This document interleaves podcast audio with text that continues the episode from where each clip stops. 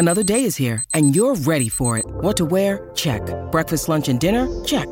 Planning for what's next and how to save for it? That's where Bank of America can help. For your financial to-dos, Bank of America has experts ready to help get you closer to your goals. Get started at one of our local financial centers or 24-7 in our mobile banking app. Find a location near you at bankofamerica.com slash talk to us. What would you like the power to do? Mobile banking requires downloading the app and is only available for select devices. Message and data rates may apply. Bank of America and a member FDIC.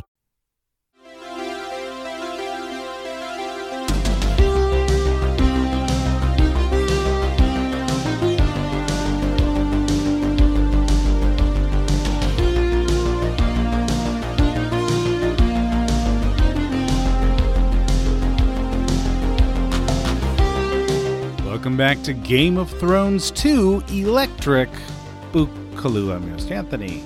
This week, Dr. Andrew Howe and I visit with Tyrion at King's Landing to see how he's faring in the Game of Thrones.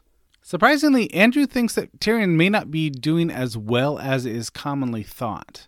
After that, Jim and I discuss our upcoming Fantasy Fantasy League and auction. All right, without further ado, here is Dr. Andrew Howe. Andrew, when you are reading Tyrion, do you hear Dinklage's voice? Uh, it's it's kind of unfortunate, but that now that I now I do. I mean, I can't imagine anyone else in the role.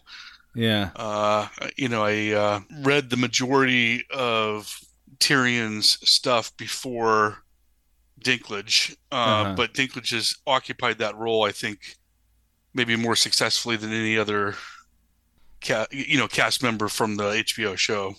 What do you? How do you feel about? I mean, clearly he's he's an amazing actor. How do you feel about the accent?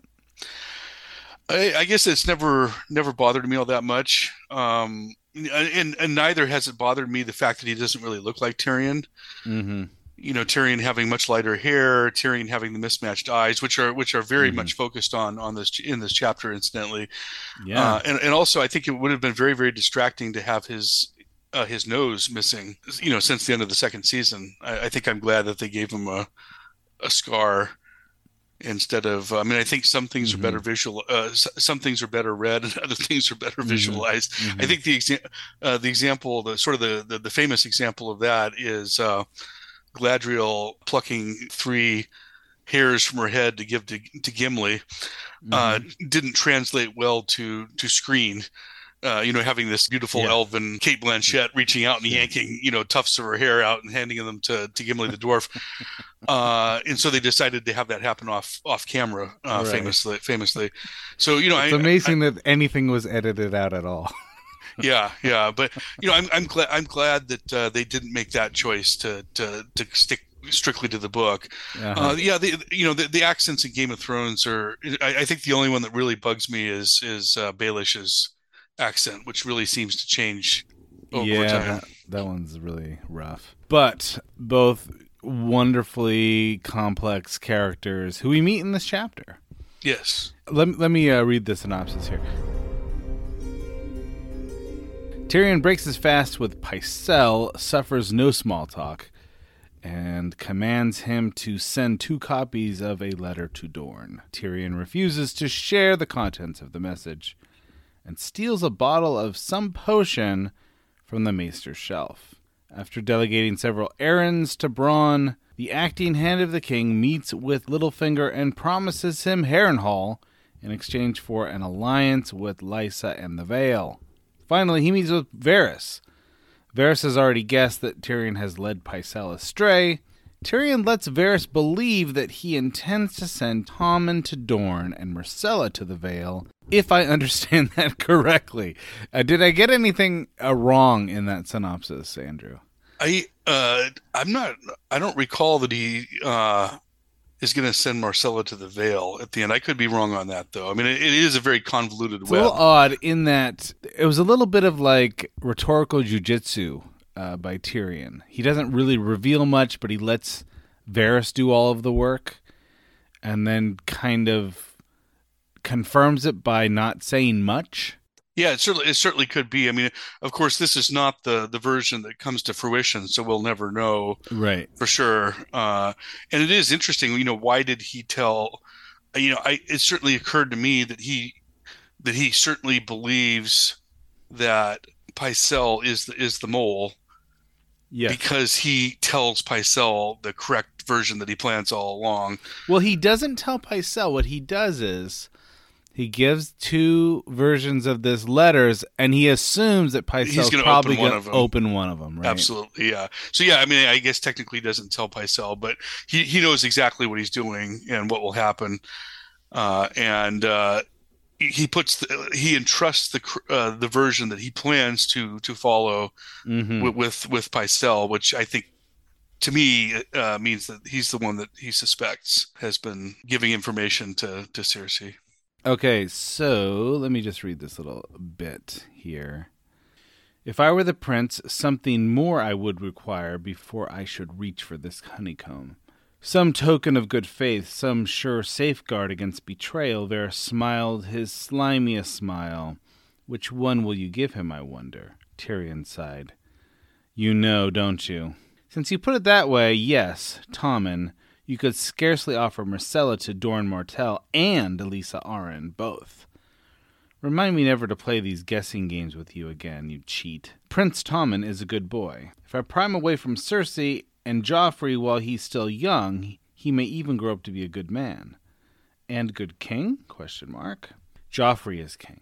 And Tommen is heir, and should anything ill befall his grace Tommen, whose nature is so sweet and notably tractable, you have a very suspicious mind, Varys.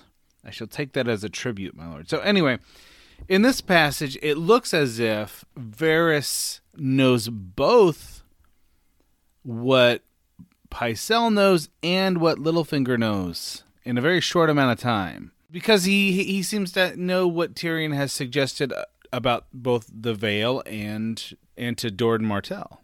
Yeah, he could be he could be bluffing, uh, but I it does seem like his network in other chapters uh, bears a similar fruit that he knows things Mm. almost imme- almost immediately. I mean, Catelyn Stark gets off the ship Right. and they're already waiting for her uh, in the first book. You know, she tries to enter in disguise. Right. You know, it certainly occurred to me, and I think your interpretation of that passage begs the question: Is it really Pycelle that? Uh, Mm. you know, I think it is. I think if you read a couple chapter Tyrion chapters into the future, uh, Pycelle essentially almost admits that he he tries to deny it at first, and then Mhm. towards the end he said, "Oh, I was only trying to help the Lannisters." But you know, it certainly begs the question: Could could somebody who knows that information, like uh, Varys clearly does, he could have leaked one of their versions to Cersei uh, to sort of root them out as the mole, if he really was the mole. Uh, so there, there, there's a little bit of sort of spycraft going going on, you might say, and uh, uh, maneuvering for position. Right. Uh, and and uh, you know, I think Tyrion is very clever, but uh, he's not the only one playing these types of games. Yeah, Tyrion seems confident that this little honey trap is going to reveal to him who he can trust and who he, who he can't trust. I don't know if it actually proves that the other two are trustworthy. I think it just proves to him, I know for a fact I can't trust. Trust this guy, yeah. Yeah. Uh, Which, it- as you it- say, he probably suspects anyway. Yeah. Now, there's two terms for this. Uh, I, I did a bit of research, and I, I seem to remember. It was, it's interesting. I, I remembered the sort of the fictitious name first, which is actually the one that's now become used, which is Canary Trap.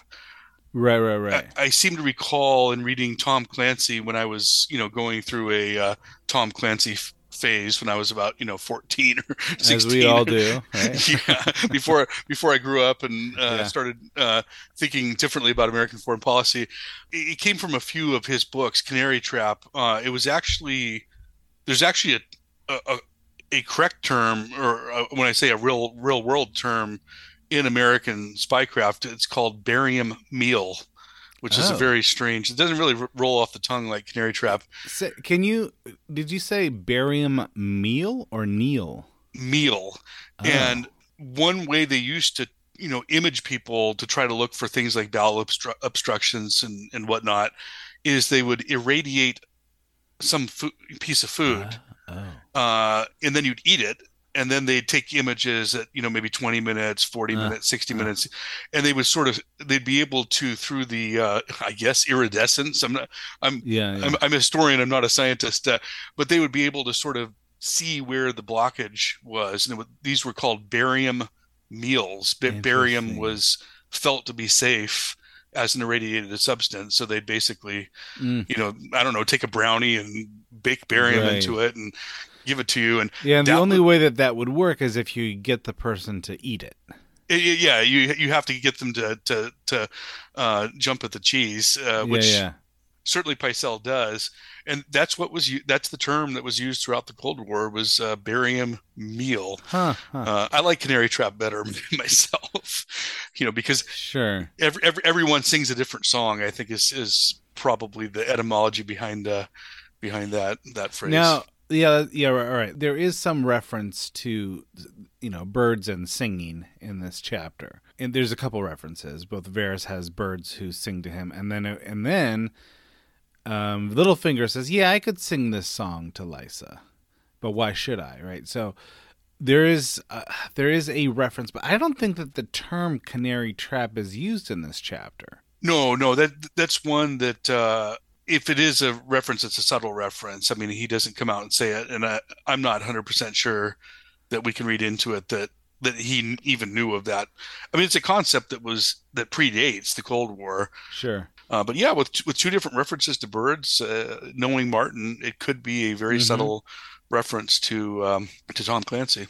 So yeah, I like this. So you basically the idea is you send out various bits of misinformation into the world and uh, see where it pops up.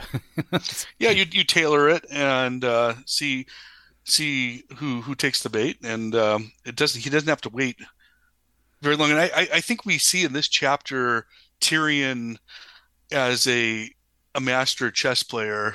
Uh, well, I mean, if you want to get literal, he's he's adept at the craft of spying. He, this his spy craft is equal to that of of the others, basically. you know, because you, you you see this, but you also see him, you know, swipe the potion that I Mm. you know it's never established, but it, I think the implication is this is the what he later introduces into Cersei's food to you know basically give her a massive bout of diarrhea so that that she's incapacitated and he can assign her personal guard to escort Right. uh, Lord Eddard's bones to Riverrun and, and secretly infiltrate a few operatives in to try to rescue Jaime. You know, but we we also Uh-huh. see that that I think he's not quite the master. I mean, that whole plan backfires spectacularly, and they all get hung. They all get you know killed, if I remember correctly. Uh, it just it, it, you know he also I think is a little too free with his information with with Varys mm-hmm.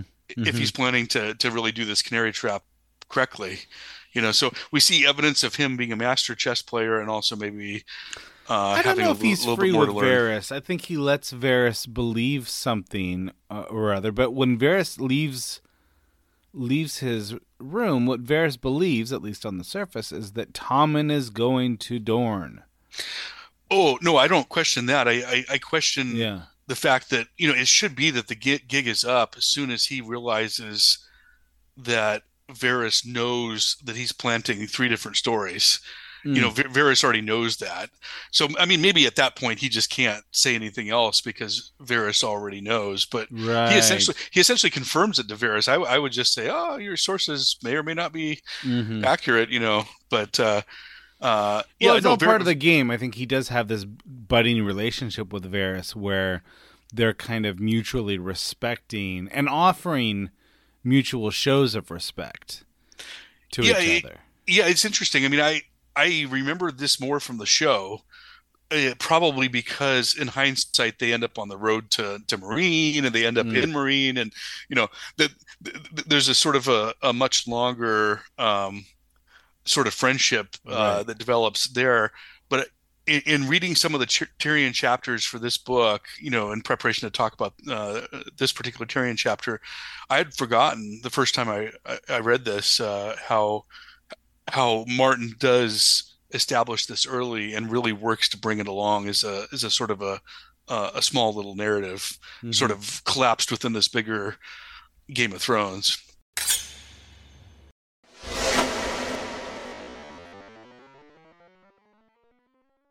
There's a couple Easter eggs in this. I shouldn't say Easter eggs, but there's a couple what could be seen as minor plot lines in this chapter that aren't part of the major thread, but might be a bigger deal. And the first one that I noticed is that Alliser Thorne is showed up. Yeah. With evidence of the undead. And and Tyrion basically blows him off. He's like, ah, let him squirm. We'll let him sit for a while and stew in his own juices. And, and this this is another reason why I, I think that we get a hint that Tyrion may not be quite the power player. You know, number one, if the bear is going to send someone on such a journey, it means mm. something. You know, I mean, if you can't trust Alliser Thorne, trust the uh, trust Mormont. Mm-hmm. Number two, you know, Alliser Thorne is, a, a, you know, both in the book and the TV show is a singularly unhumorous individual. Mm. You know, I mean, he's here on business, and yeah. if he's coming across an entire continent, it has to be pretty mm-hmm. important business. But Tyrion's so wrapped up in his his uh, I got to root out this mole that he, you know, ignores. I mean, uh, my memory is that by the time they finally get around to summoning Thorne, that the hand is completely rotted away and mm. it, cannot be produced as evidence that uh, that there's reanimated corpses that are ready to, you know, overtake the the, the mm-hmm. South. I wonder if this is a failure on Tyrion's part to.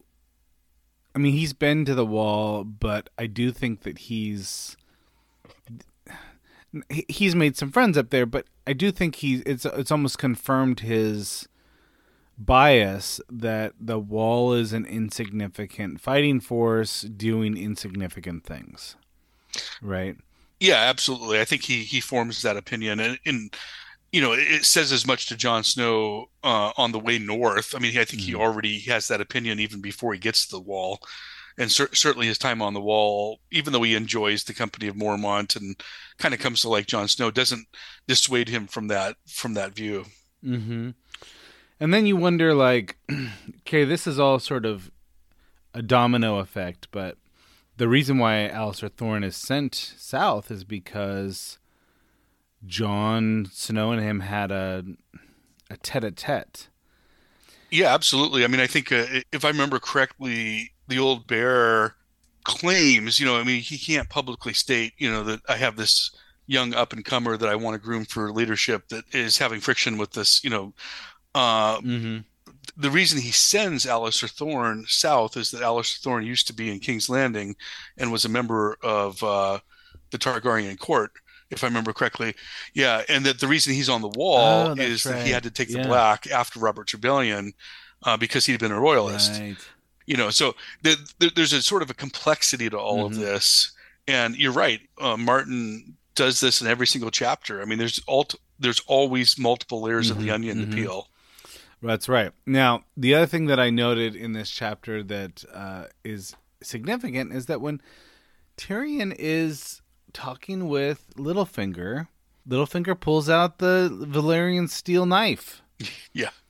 And it just says, uh, you know, have a look at it. It's yours. It's your is is isn't it yours? You know, he said and Tyrion just thinks how brazen of this man to lay bare his motives. And he thinks, this guy doesn't care if I know. He does not care if I know that he betrayed me to Lady Cat. And be, and that's how untouchable he feels right now. And of course, Tyrion doesn't take the bait. He just moves right on to the Harrenhal uh, misdirection. Um, and it's almost like he's thinking, I I can see the bait. I'm not going to take it because I've I've got my own bait to hook. Yeah, I, you know, I had completely forgotten about the the sort of rubbing his yeah. nose and the whole dagger uh, episode, and I was very surprised by that. Uh, you also get this kind of extended section. You know, it's a it's a full paragraph or two uh, where Tyrion in, in the middle of his conversation with Baelish, uh, sort of thinks about, man, this this guy's really, you know, he, he sort of thinks about uh, about Littlefinger's career tra- trajectory in the last ten, ye- you know, essentially Mhm. since Robert's Rebellion, uh, and uh, you know, concludes this guy's way more dangerous than I thought, and I think that might have even been before the, he pulls out the dagger. Yeah, we do get kind of a a reintroduction to Baelish's backstory, right? and you, you sort of get the idea that he already has a network ready to go should uh, he either get Harrenhal or get control Mm-hmm. of the Vale or maybe eventually get con- control of King's Landing. And I think that this is one of the the main differences between Tyrion and Ned. In the first book, we in, King's Landing was in, introduced to us through Ned's eyes, right? Mhm. And he meets Littlefinger, and he cannot shake this idea that Littlefinger is this little boy who was warded at Riverrun, who Catelyn eschewed, and his brother basically maimed but let let live. And it's almost like the fact that Littlefinger is not a warrior of great stature makes him underestimate Littlefinger. And you know, he seems a little uncouth to Ned. At the end of the day, I think he absolutely does underestimate Littlefinger. Tyrion is not going to make this mistake. He knows that people who don't look like warriors can be very, very dangerous. And so this is why he respects Varys. This is why he suspects Pycelle. And his account of Littlefinger is much different than Ned's account yes, yeah, that's a good point. As we first meet Littlefinger through Ned's eyes, it's like this is this guy's backstory, and it's a, it's a story of failure. When we meet Littlefinger through Tyrion's eyes, this guy is more upwardly mobile than anyone else in this kingdom. In a very short amount of time, he came to court, found himself on the small council, seems very, very astute with money or making people believe that he's astute with money. And so you get a, a much different impression of Littlefinger's trajectory through Tyrion's eyes. Yeah, that his his mind is very very sharp, uh, and is sort of almost can be a weapon. Yes, you know? yeah. uh, yeah, absolutely. Tyrion recognizes the, the the the weaponized mind in a way that Ned could never recognize, right? Yeah, It's it's very interesting the way that I think that Baelish, uh, Varys, and Pycelle all put on an act in order, and but they do it in very different ways to try to get people to maybe not take them quite as seriously. I mean, Mhm. or or maybe not. I mean, everyone takes takes them seriously, I guess, but they they put on an act to try to project something, but they do it in different ways. I think Pycelle, you know, it, it- it's more clear in the in the TV show, but uh, you know, I think we see a we see a refrain of it in this in this ch- particular chapter is, is that he, he he's his weakness and ineffectual. I mean, he's pretending to be sort of weak and bumbling. You know, we, Mhm. we see that he's very orderly in all of his potions and and whatnot. Uh, he his serving girl is abed with him when uh, uh, when they pull him from bed and cut off his beard in a, in a couple chapters. You know, he's not the sort of weak, bumbling, kind of forgetful fool that he that he No. makes out. Also, with Pycelle, he does come across as not having opinions of his own. Whenever he's in the small council, he'll he'll really kind of parrot the view of whoever he wants to impress in the room, and he really comes off as sort of a lickspittle, which maybe he is a bit. Oh, I think so. Yeah, absolutely. But he almost he almost presents as someone without ambition. Mhm, mhm. which you know anyway anyway so that's kind of how he projects and of course Varys is projecting as as maybe more feminized than he really is Yeah, I, I would say a, a very sort of an effeminate uh, portrayal. Uh, and, and again, it's in a Tyrion, or I think in a, in a, it's usually in a, a Tyrion chapter where we see he's been sort of down under, you know, walking around underneath King's Landing, and and he's he's wearing a, a Mm. metal helmet and boiled leather, and he has Mhm. stubble, and he looks more muscular. You know, I mean, Tyrion's like, oh, it's almost like he's a different person. So, you know, he's sort of I we're always being told that he's uh, powdered, perfumed, and plump mm-hmm, mm-hmm. uh, when he's out in the moving around the Red Keep and whatnot. Whereas when he's underground, he's wearing different clothing. You can see that he's actually quite muscled. Yeah, and he's not actually he stubble. He doesn't just like dress the part. He will like he'll walk differently. He'll he'll like He walks differently. He carries a crossbow. Yeah, and, and- clearly he's he he comes to feel comfortable enough showing that in front of in front of Tyrion. Uh, and then um, you know going the complete uh, opposite direction is uh, Littlefinger. Uh, I think in this chapter he's wearing a plum colored doublet.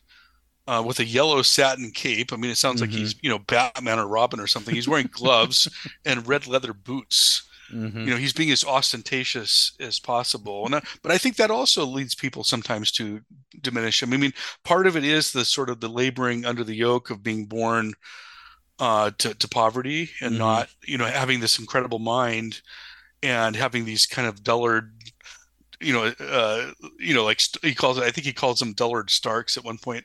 Mhm. uh you know being born into wealth and privilege and and you know having their future set whereas he has to he has to scrabble for it.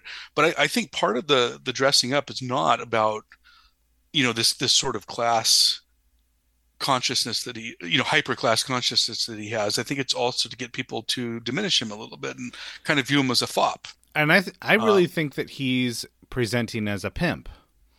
yes is yeah exactly I mean, he- not not only because he's dressed as such, but also because he gets Ned to underestimate him by making him think Mhm. this guy is so carnal. This guy is, you know, so driven by his carnal desires that, you know, he fails to be, you know, a very serious man. So he's all about he's all about sex and clothing and he's he's he's into the money of it. When all of that is a guy's, he's not really into any of that. What he's into is power. He's Yes. got massive ambition that he's disguising with kind of this um I don't know, sort of uh dirty and um smutty uh, yeah, he's he's he's presenting as a little smutty guy, and of course, you can always sort of you know choreograph what that guy kind of person is going to do. Yeah, there, you know, when Pycelle clearly opens the letter, the, you know, the, the the two letters for Rand Mhm. Mar, uh, Martell, it, it, it is sort of a, it, it does sort of connect to a couple of things uh, involving the other two characters. I think it's in a later Tyrion chapter in Clash of Kings where Varys gives his backstory to Tyrion Mm. about when he was cut and how he survived. And he says, I soon came to learn, or, or something along these effects. I soon came to learn that the contents of uh, the the letters of important men were more valuable than the contents of their purse. You know, Right. and so, yeah. but but we also get the same thing. I mean, the one reason why Littlefinger likes brothel so much is he gets secrets from people. You know, the, and this is why he goes for high end brothels. I think. I mean, I you know, number one, because he can, he has money, but number two, he's more interested in what might come spilling out of the mouth of yeah, he's Yeah. he's trafficking in pillow talk as much as he is in yes, high class pillow talk from important people that he might be able to gain lever- leverage over. Right, right, right, right. Yeah, people. Uh, I guess let let down their. You know, you're in you're in a brothel. You're getting drunk. You're, you know, you're letting down your hair in a way that you aren't in other places. certainly a lot of the early criticism of Game of Thrones, the TV show, for you know the the the, the what was the sex position, sexplanation, Yeah, yeah, sex position yeah. sexposition, You know, a, a few of those were were in Baelish's brothels in King Right, right, yeah. Uh, and in, and I can't remember if it's in the early seasons or later seasons. We actually see Littlefinger as a voyeur, sort of watching uh, sex acts through a peephole, and and to me, that that's not realistic to the the uh, Martin's uh, vision of who Littlefinger is and why he has brothels. I mean, I think it's very very clear that he is interested in three women. has only ever been interested in three women: Mhm. uh, Catelyn, uh, Lysa, to a lesser extent, and and, and Sansa. Um, but they, they, they kind of made him smutty for smutty for for smutty's sake, if that's a Mhm. a phrase that we can use.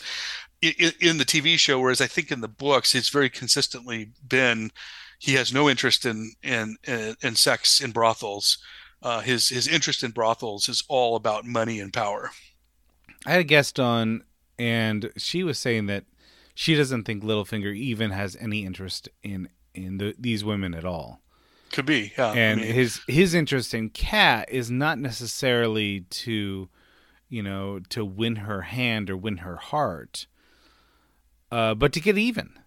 And he he wants revenge more than anything. In this chapter, basically, Tyrion is able to tempt him with Harrenhal because Harrenhal is such a massive landholding that Riverrun occupies his shadow, and that that's what really want that's what he really wants. Well, I, I think I think actually Tyrion, you know, Harrenhal is is the the Sunday, but I think the cherry on top is I think Tyrion actually does say that you will be Lord Paramount. You know that that, that Right. title will will shift from Riverrun to Right.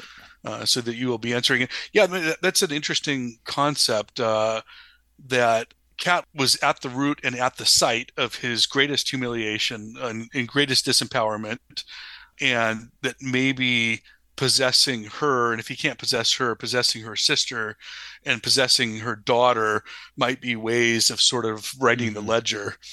Uh, and that he views ultimately even these women that he claims to put on a pedestal as nothing more than objects and you know is completely narcissistic in his Mhm. drive for power uh, i'm not 100% sure i agree with that but i think that is a I, I, I can definitely see why that argument was made and i can, I can see a lot of support for it I yeah think that you could see something. I mean, look, you could read Littlefinger's Littlefinger's origin story in two different ways. You could read it as here's a man whose love was unrequited, and he's going to do whatever he can to finally play the long game to consummate his his desires for Cat or or Cat's daughter or whatever, right?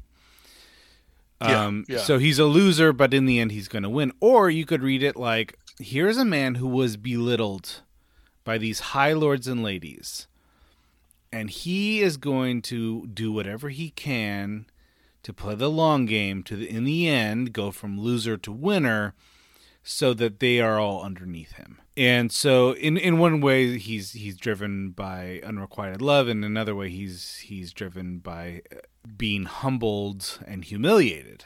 And I think I think it works. I I I'm I'm starting to think it's probably the second. I, I mean I, I really do think that and you know i mean it's probably both i mean they're both probably part of why he's doing this i think right i mean I mean, my, my I guess my if I was going to argue for this, I would say, do I see a major shift in his character once Cat dies? And I would say, nope. He's basically his designs, his schemes are, uh, you know, only only ever get more pronounced after. but but has gone. he has he transferred that over to, to to Sansa at that point as a sort of a younger Yeah. version of Cat who can still you know who can bear ch- uh, possibly bear children. I mean Right. you know and we- maybe we looks this- more like a young cat than even than than Cat does almost. You know? sure. Yeah, I mean, we keep we we we keep being told that Sansa, um, mostly, but also Robb look like Tullys. You know that that's very much uh, um, Uh-huh. you know throughout the throughout the text um yeah i mean you you wonder about what is his what is his long-term plan I- i- if he wants to to get control of as much of westeros as possible uh the the, the television show uh indicates he has designs on the uh, iron throne Uh-huh. i'm not sure the book goes quite that far but you know he, he should be thinking about succession and if he is sansa would be you know a, a logical choice Catelyn, Catelyn would not Sure. uh, you know, even before she, even before she, uh, uh, she's murdered. yeah. Uh, you know, and, and there are there are theories, incidentally, about whether or not Robin Robert Arryn is the son of Jon Arryn or Petyr Baelish. Oh, interesting. Yeah. Huh. I mean, because this whole he's weak, he's ineffectual, he's tiny. You know, I mean, there's a lot of language that that uh, Sure. it sort of doubles the two of them. Uh huh. Yeah, that makes sense. That makes sense. That's very interesting. That's very interesting. W- was there anything else about this chapter that you noticed and you wanted to call out? Yeah, certainly the uh, the the mismatched eyes uh, of Tyrion's, which are referenced throughout all the books, but they come up two or three times in this particular chapter, which I I, I found. yeah, he knows that if he he knows that when he fixes those mismatch eyes on just a regular dude, that regular dude is going to feel unnerved by it and he likes to sometimes use it to that effect yeah absolutely he does with Pycelle and Pycelle cannot look him in the eye uh-huh. but then he notes almost disquietingly that Littlefinger has no problem looking him directly uh-huh. in the eye you know i mean and i think this is almost a visceral you know, he he's sort of intellectually coming to the notion that Littlefinger is a dangerous, dangerous player, and this almost confirms that you know that hey, he can look mm-hmm. me in the eye, you know, mm-hmm. uh, which is which is kind of kind of interesting. I I, I think the whole digression with Lady Tanda. Uh, or Tanda, or however you pronounce yeah, it. No, again, again, yeah. This is clearly a, a book only uh, detail, but c- continue. Yeah. yeah. Well, I mean, it's just you, you, we get this idea that you know he is kind of competing with these three, you know, King's Council members, small council members. It's sort of outmaneuvering each other. While Stannis is Mhm. sort of, you know, Stannis and Renly are off kind of in the ether. This is what's driving a lot of this. Uh, doing their own sort of political military maneuvers, and then we have a third maneuver, which is the this sort of game of of game of brides or game of grooms Uh-huh. or whatever you want to call it. it's a wonderful. There's there's two of my favorite quotes in this. Uh, one of them is um, where he says to Pod Podrick Payne, "It unnerves me when you." When you talk to my codpiece, especially when I'm not wearing one, uh, but the Lady Tanda is that he stocked him with a never-ending arsenal of lamp- lamprey pies, which I think is a, uh, you know, I think I think uh, Martin's very clearly connecting these military maneuvers Mhm. to these political maneuvers to these maneuvers that are are still taking up time. I mean, Tyrion has to, you know, they're relying on on the Stokeworths, I think, for for a lot of their um, produce, if I remember correctly, a lot of their They are a lot of their food. Yeah, Yeah, yeah. So he can't not go. He can't not go and eat with this woman, even even though he knows that she's trying to marry. He, she's trying to marry him off to her 35 year old daughter. Well, not So only that- that, but he knows why. He knows that because Lollys is uh, dull-witted, Yes. that for some reason that makes her a good match with him because he looks because of what the way he looks, because of his stature, because of his disability. Yeah, sort of like an island of mismatched, uh, misfit Yes, toys That's right. uh, type reading. You know, it's just a, it's like a single paragraph, but it, it really kind of meshes well. You know, at first I thought oh, this is you know it's just kind of for humor. No, it's not just for humor. I mean, th- th- there is a real sort of uh, parallelism to what to, to what's uh, happening, and, and and furthermore, I think there are a few subtle references to the French uh, Revolution Oh, uh, and the lead, lead up to the French Revolution in this in this chapter. And I think this is one of them. I mean, at one point he says, I think it's right towards the end.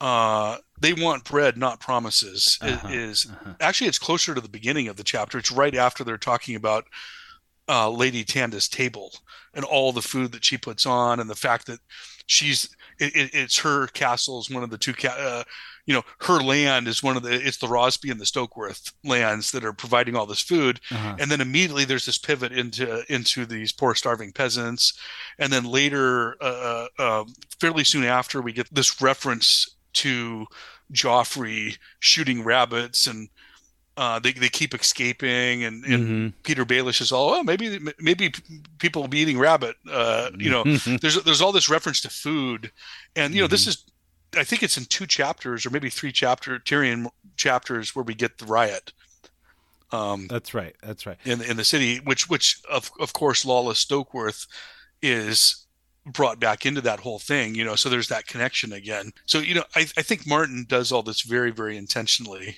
uh, he's making these connections between the Stokeworths food marriage Sure. and that problem for Tyrion that he's being sort of stalked by is sort of um, quote unquote solves itself in the most horrible way possible in that you know that's no longer going to happen after that that whole incident That's uh, right, but that's uh, you know the, the sort of food marriage politics and violence are sort of introduced in this chapter. And then you know there's there's multiple resolutions in, in this kind of horrible uh, spate of violence. Mm.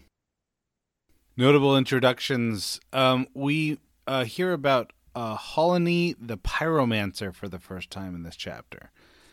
And of course uh, we know the pyromancers are going to be integral to the uh, the defense of king's landing um, we also the the Rose Road is named for the first time, which is interesting to me because you know, of course, these roads to different places in the kingdom have to have names.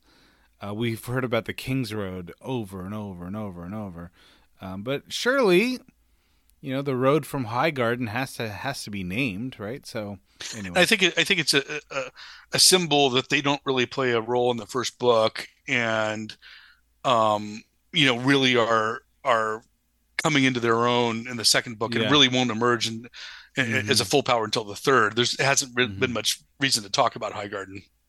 No notable departures in this uh, chapter, but uh, show differences.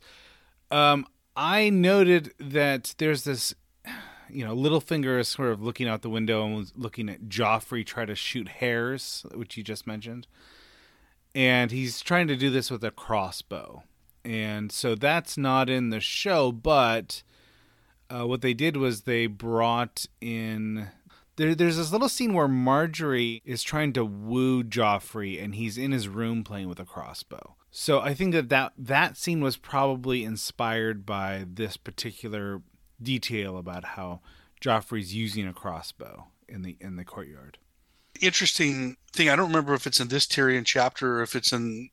I think it might be in this one, where it's clear that Tyrion gave him a crossbow uh, that shoots three ah. three bolts at once. Whereas I think in the show, it's um, I think it's Littlefinger that gives him the, the crossbow, if I remember correctly, which he mm-hmm. then uses to kill Ros, who's trying to, you know, who's an agent uh, in the in the show. Yeah, in, she's yeah she's spying for Varys. You know, yeah. I, I, don't know if I don't know if Joffrey knows that. I just think that. Yeah. I mean, of course, she's she's a show only creation or whatever, but I think what, what the show is trying to tell us with that is that Joffrey is gone full psychopath. Well, yeah, no, there's uh, number one that. Uh, uh, that he's gone full psychopath. But number two, there's the implication if if he doesn't come out and say it that he plants the seed in Joffrey uh, and then provides him the the mm. the the, uh, the victim you might say and the mm-hmm. victim that he mm-hmm. provides is a victim that he knows has been turned by Varys Got to it. give him information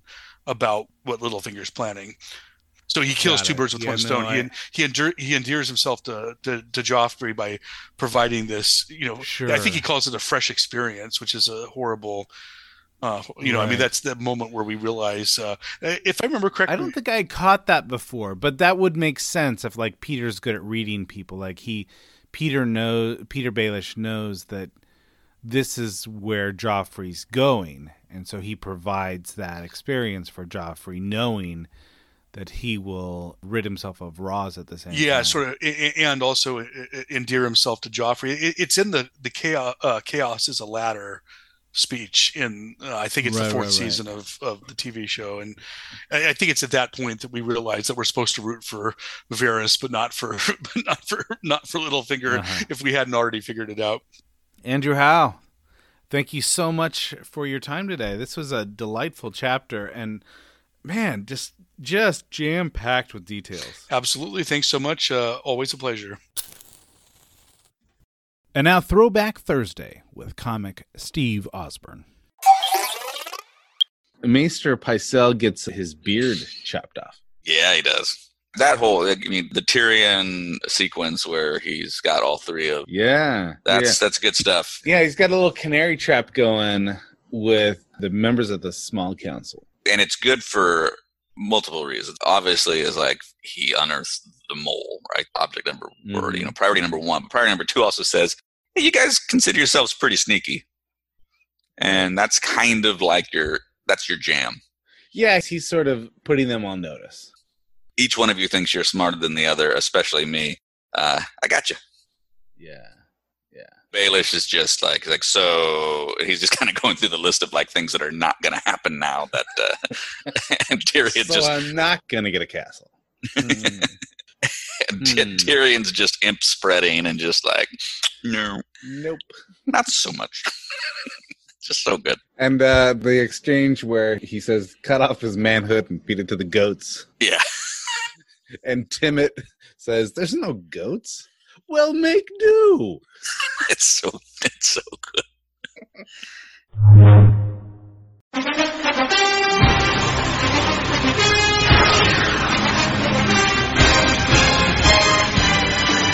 So, Jim, I've been thinking about this fantasy fantasy league that we're creating, Mm-hmm. and I could use your help in thinking through the finer points of these teams that we're constructing. Okay. Basically, at this point, using the, a few a few different people's ideas, we've come up with position categories. Now, if this was sort of like a football league, it'd be like you know one or two quarterbacks, you know that kind of thing, right? Mhm. Uh, so here's I'll just read them to you and and see if these sound interesting or if we're leaving something out or too much or too little. So one undisputed member of Team Black, one undisputed member of Team Green. Sure. sure. Uh, I think I think one of each at least. Yeah, I mean, I would prefer not to have any team green on my team, but you know, Yeah. I'll, I'll abide by the rules. Every now every now and again, a, a Team Green will surprise you. Mhm. Uh, all right, so then I suggested one blondie and one not blondie.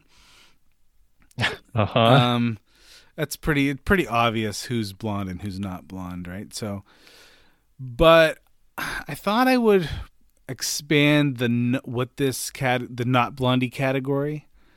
Technically speaking, a dragon is not a blondie.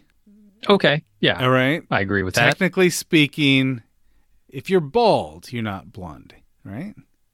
Hmm. All right. Now we have a debate. You think all blo- all bald people are blonde? No, no, no.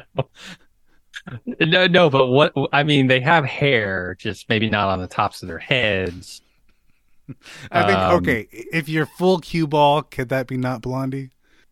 O- Okay, I hmm. Yeah, you might have some team members wanting to pick some ball people. I am trying to think like if it, like say I wanted to pick Varys. I know he's not in this show, Mhm. but uh, if I wanted to pick Varys for my team, I mean he has a color of hair. It's just his hair is not present right now. yeah. I would say he used to have a color of hair. uh, Varys, Varys to me is a clear example of a not blondie. Uh, I don't. Okay, so it would just make them ineligible as a blondie, not that you couldn't pick them overall. So I would say someone like okay, so Tywin in the books has blonde hair on the sides, but he's got sort of classic male pattern baldness up top. Mhm. I think at that point, eh, yeah, he's blonde. Yeah, he's got blonde hair on the sides. You could also sort of say someone had like blonde whiskers, but bald, but bald on top. What about people who are old enough that the blonde has faded and now they just have gray or white hair? That see now now you're now you're talking my language. Is gray hair a blonde? I my dad my, so Hmm. my dad's classically Italian. hmm Um he you know his hair is pretty well white now. And mine all too. right, so but I don't think of him as a blondie cuz his sort of the the Italian ideal in my head is that he's a brunette.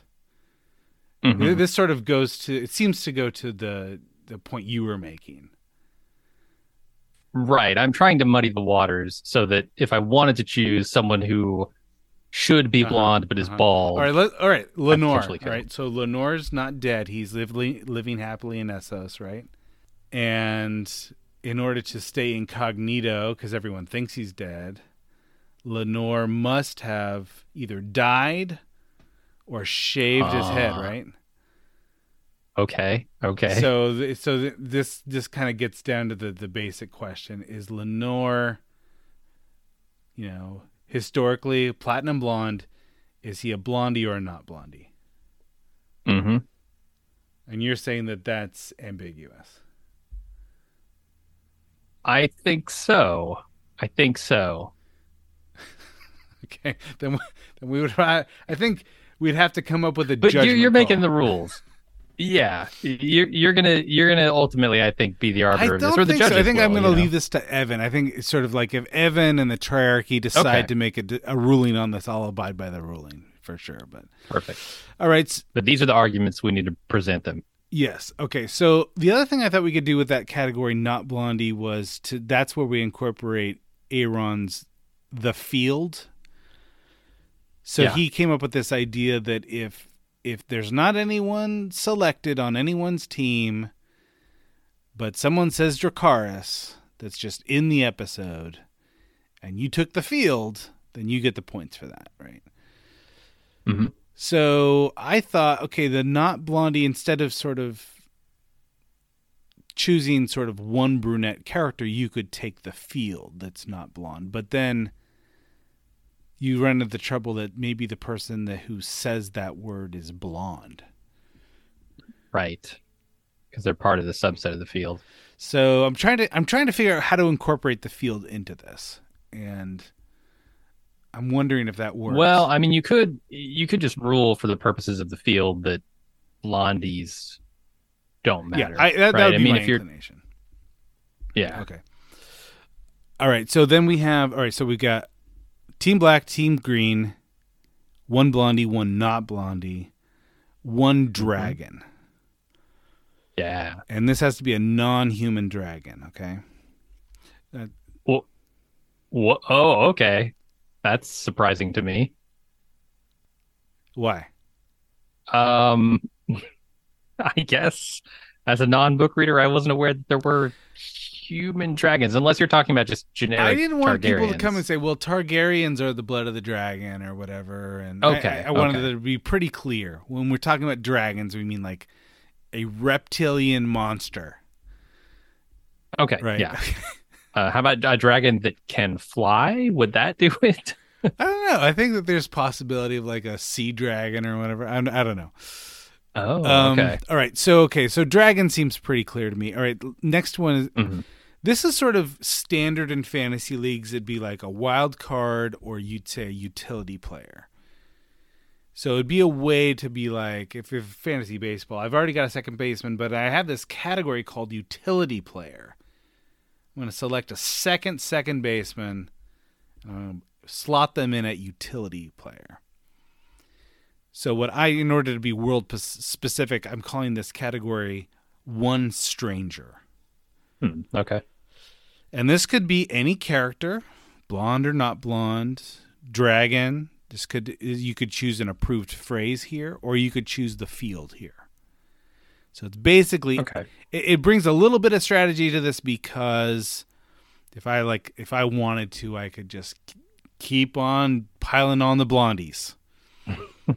right, and create a uh, you know a sort of a paucity of blondies for other people, right? So, um, what do you think about this? So this is hmm. I'm not sure I understand like the distinction between utility player and just like other picks. You know, you have to have your minimum number of blondie, not Mhm. blondie, team green, team black dragon. Um what is the distinction between the utility player and just another pick that I would make? Yeah, so in order to to come up with your starting lineup, Mhm. you can have one member of Team Black. That's it, right? And if you, if you want to include another member, Oh, there's a limit on the number you can field. That's right. okay. If you want to come that. up with another member of Team Black, you would have to say this he this this other character does not is Team Black, but they I'm fielding this character as a blondie because they're a blonde and Team Black, right? Gotcha. That makes sense. This stranger category allows you to say, yes, I know that I've already satisfied Team Green or Team Black or Blondie or whatever. I'm not fielding this player as that. I'm slotting this person into my stranger category. Yep. Okay. Okay. I like it. and that. then I think that this might I mean if if you wanted to, if you really thought that like dragons were the big point getters, you could say, I'm going to take two dragons. And, Mhm. and that, that creates fewer dragons for the rest of the teams, right? So, and then the, the other three things that you've got to do is three approved phrases. So that would Yes. give you 11 slots on your roster, nine of which you have to Mhm. field each episode. Okay. All right, am I missing something? Is this too much? Should we be? Does this leave enough? Are there six teams? Is this gonna? is there gonna be enough characters for each Ooh. team? I think so. I think so. You have six people on Team Black. Um, it the undisputed clause of that might get difficult. Sure. um, but but I, I think we can go with it to start and then revisit it if we need to. So I think that Uh, if you really needed to, like, let's say you just lost out on all the players that you want, right? Mhm.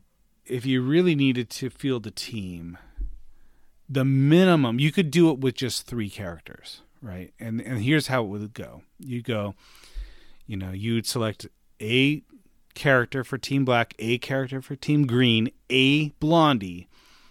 For your not blonde category, you could field the field.